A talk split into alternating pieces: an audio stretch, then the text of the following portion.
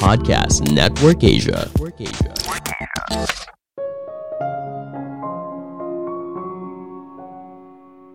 Gaji naik, kok gaya hidup ikutan naik? Jika sudah begitu, kapan bisa kaya? Halo semuanya, nama saya Michael. Selamat datang di podcast saya, Sikutu Buku. Kali ini saya akan bahas soal gaji besar belum tentu tabungannya banyak.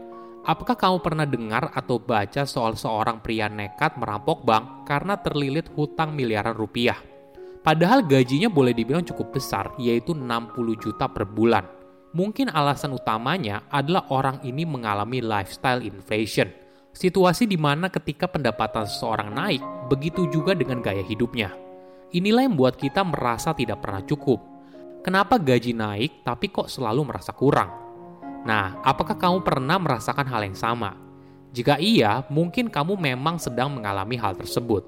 Sebelum kita mulai, buat kalian yang mau support podcast ini agar terus berkarya, caranya gampang banget. Kalian cukup klik follow. Dukungan kalian membantu banget supaya kita bisa rutin posting dan bersama-sama belajar di podcast ini.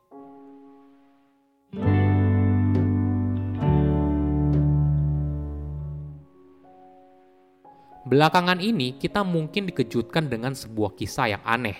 Pria berinisial BS nekat merampok Bank Jabar Banten atau dikenal dengan nama BJB Cabang Fatmawati, Jakarta Selatan. Dari hasil pemeriksaan, pria ini mengaku kalau motifnya adalah ekonomi. Anehnya, karir BS ini bagus loh. Dia merupakan karyawan bank dan menerima gaji 60 juta sebulan. Tapi di sisi lain, BS punya hutang miliaran rupiah dan jatuh temponya dalam waktu dekat. Karena ditagi terus-menerus, BS akhirnya nekat melancarkan aksi perampokan. Cerita ini mungkin membuat kita kaget. Kok bisa orang dengan gaji yang boleh dibilang besar banget, tapi nekat melakukan perampokan karena terlilit hutang? Kisah aneh ini membuat saya penasaran. Gimana sih rasanya punya gaji yang besar? Saya lalu membuka Quora dan ternyata ada pertanyaan yang mirip. Bagaimana rasanya memiliki gaji 50 juta rupiah per bulan? Dari beberapa jawaban yang saya baca, mayoritas menjawab biasa aja. Ketika dibaca lebih lanjut, mereka terbiasa hidup sederhana. Jadi porsi alokasi gaji dimasukkan ke dalam tabungan atau investasi. Cuma ada satu kalimat yang hampir selalu muncul. Semakin besar penghasilan, maka semakin besar juga pengeluarannya. Apalagi jika mereka tinggal di ibu kota dan sudah punya anak. Porsi pengeluaran mereka banyak dihabiskan untuk memenuhi kebutuhan keluarga, khususnya anak misalnya biaya pendidikan dan sebagainya. Mungkin pertanyaan yang lebih tepat bukan bagaimana rasanya punya gaji 50 juta per bulan, tapi seperti ini, bagaimana rasanya menghabiskan uang 50 juta sebulan tidak termasuk cicilan dan kebutuhan sehari-hari. Jadi 50 juta khusus untuk biaya hedon. Nah, barulah kita mungkin melihat betapa glamornya hidup seseorang karena sesungguhnya kita tidak bisa melihat kekayaan seorang apabila orang tersebut tidak membelanjakan uang ya kan? Misalnya, apakah kamu tahu kalau teman kamu kaya atau tidak? Cara mudahnya, pasti kamu lihat merek bajunya, merek jam tangannya, merek tasnya, merek mobilnya, rumahnya di mana, dan sebagainya. Semua hal ini menjadi indikator kekayaan seseorang. Tapi apabila gaya hidup teman kamu sederhana, pasti kamu tidak bisa menebak apakah orang itu kaya atau tidak. Ada fenomena yang menarik. Apakah kamu pernah dengar istilah lifestyle inflation? Ini adalah kondisi di mana pendapatan seseorang naik tapi pengeluarannya juga bertambah. Tidak peduli seberapa besar gaji yang dimiliki, pengeluarannya juga ikut membengkak. Mungkin ini jawaban kenapa orang itu bisa sampai berhutang 1,5 miliar rupiah. Lifestyle inflation biasanya mulai terjadi saat transisi dari mahasiswa jadi karyawan. Contohnya gini, saat masih jadi mahasiswa, uang kamu pasti terbatas dong. Mungkin kamu hanya mendapatkan uang dari kerja part-time atau uang jajan dari orang tua. Namun setelah lulus kuliah dan masuk kerja, kamu akhirnya punya uang sendiri. Biasanya, gaji kamu lebih besar daripada uang hasil kerja part-time atau uang jajan orang tua. Barang yang awalnya tidak bisa kamu beli sekarang jadi sebuah kebutuhan. Akhirnya pengeluaran kamu pun bertambah. Coba bayangkan situasi ini berlangsung terus-menerus. Dari awal kerja hingga akhirnya gaji kamu semakin besar. Tentunya barang atau jasa yang kamu beli semakin mahal kan? Lifestyle inflation tidak akan membuat kamu semakin kaya.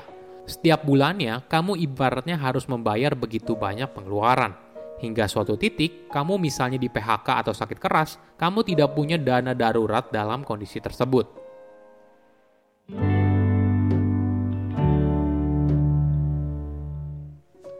Kenapa kita bisa terjebak dalam lifestyle inflation? Pertama, pengaruh lingkungan sekitar. Ada kecenderungan seseorang untuk dianggap setara atau bahkan lebih tinggi daripada lingkungan sekitarnya. Misalnya teman kamu baru beli mobil, mungkin kamu ngerasa, wah kayaknya perlu juga nih ganti mobil keluaran terbaru. Padahal mobil yang sekarang kamu punya masih bagus. Bukan hanya itu, misalnya teman kita baru aja pulang liburan dari Eropa atau makan malam yang mewah. Kita ibaratnya nggak mau kalah dan juga menginginkan hal yang sama. Namun perlu kita sadari, terlihat kaya bukan berarti beneran kaya. Kita pasti sudah lihat sendiri bagaimana kisah para crazy rich yang sering kali jadi idola anak muda kemudian berakhir buruk. Kedua, merasa berhak untuk memanjakan diri. Betul, kamu sudah bekerja keras selama sebulan, Ketika gajian, kamu tentu saja berhak untuk memberikan hadiah bagi dirimu sendiri. Hal ini sangat bisa dimengerti. Cuma perlu diingat, hadiah bagi diri sendiri juga perlu diatur jumlahnya. Jangan sampai uang untuk memanjakan diri malah menjauhkan kamu dalam membangun kekayaan jangka panjang. Ketiga, sulit membedakan antara kebutuhan dan keinginan. Apakah kamu bisa membedakan antara kebutuhan dan keinginan? Mungkin contohnya gini, Makan merupakan kebutuhan dasar manusia, tapi makan stik untuk makan siang tentunya bukan kebutuhan kan, tapi keinginan. Ketika kita sulit membedakan keduanya, maka kita jadi membelajarkan uang secara berlebihan. Namun pertanyaannya gini, emang kita nggak boleh punya pengeluaran yang besar? Ya boleh-boleh aja, yang penting masuk akal. Misalnya gini, dulu ketika penghasilan kamu masih kecil, kamu masih punya waktu untuk merapikan rumah dan sebagainya. Nah, ketika penghasilanmu meningkat, waktu untuk mengerjakan hal tersebut menjadi semakin sedikit. Jadi wajar aja apabila kamu merekrut asisten rumah tangga, supir, dan sebagainya. Atau kamu butuh rumah yang lebih besar karena anakmu bertambah. Pengeluaran yang lebih besar untuk hidup yang lebih nyaman boleh-boleh saja, asalkan kamu mampu. Gunakan ekstra uang yang kamu miliki untuk membeli waktu. Misalnya kamu membayar jasa seseorang untuk memasak, merapikan rumah, menyetir, dan sebagainya sehingga kamu punya waktu untuk bisa dihabiskan dengan orang yang dicintai, misalnya pasangan, keluarga, teman, dan sebagainya.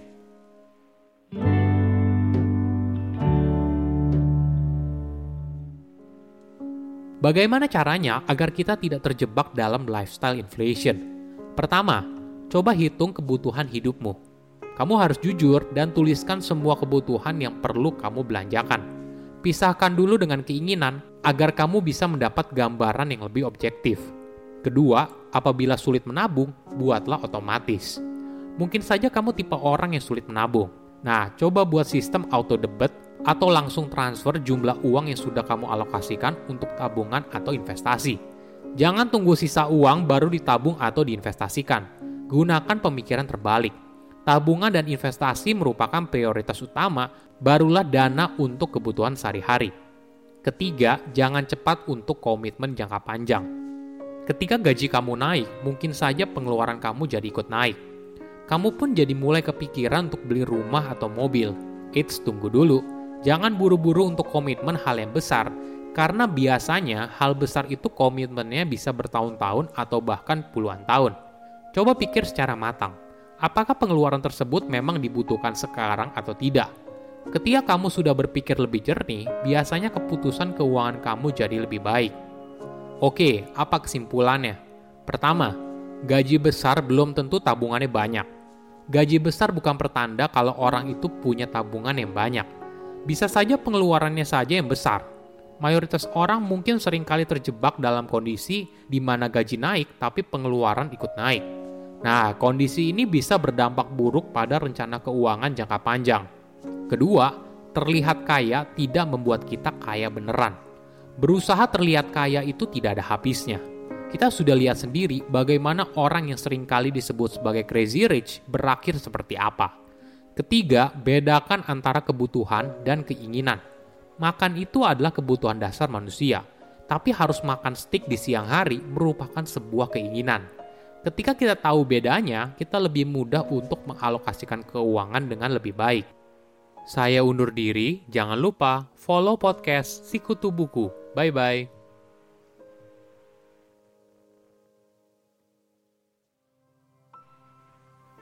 Pandangan dan opini yang disampaikan oleh kreator podcast, host, dan tamu tidak mencerminkan kebijakan resmi dan bagian dari podcast Network Asia. Setiap konten yang disampaikan mereka di dalam podcast adalah opini mereka sendiri dan tidak bermaksud untuk merugikan agama, grup etnik, perkumpulan, organisasi, perusahaan, perorangan, atau siapa pun dan apa pun.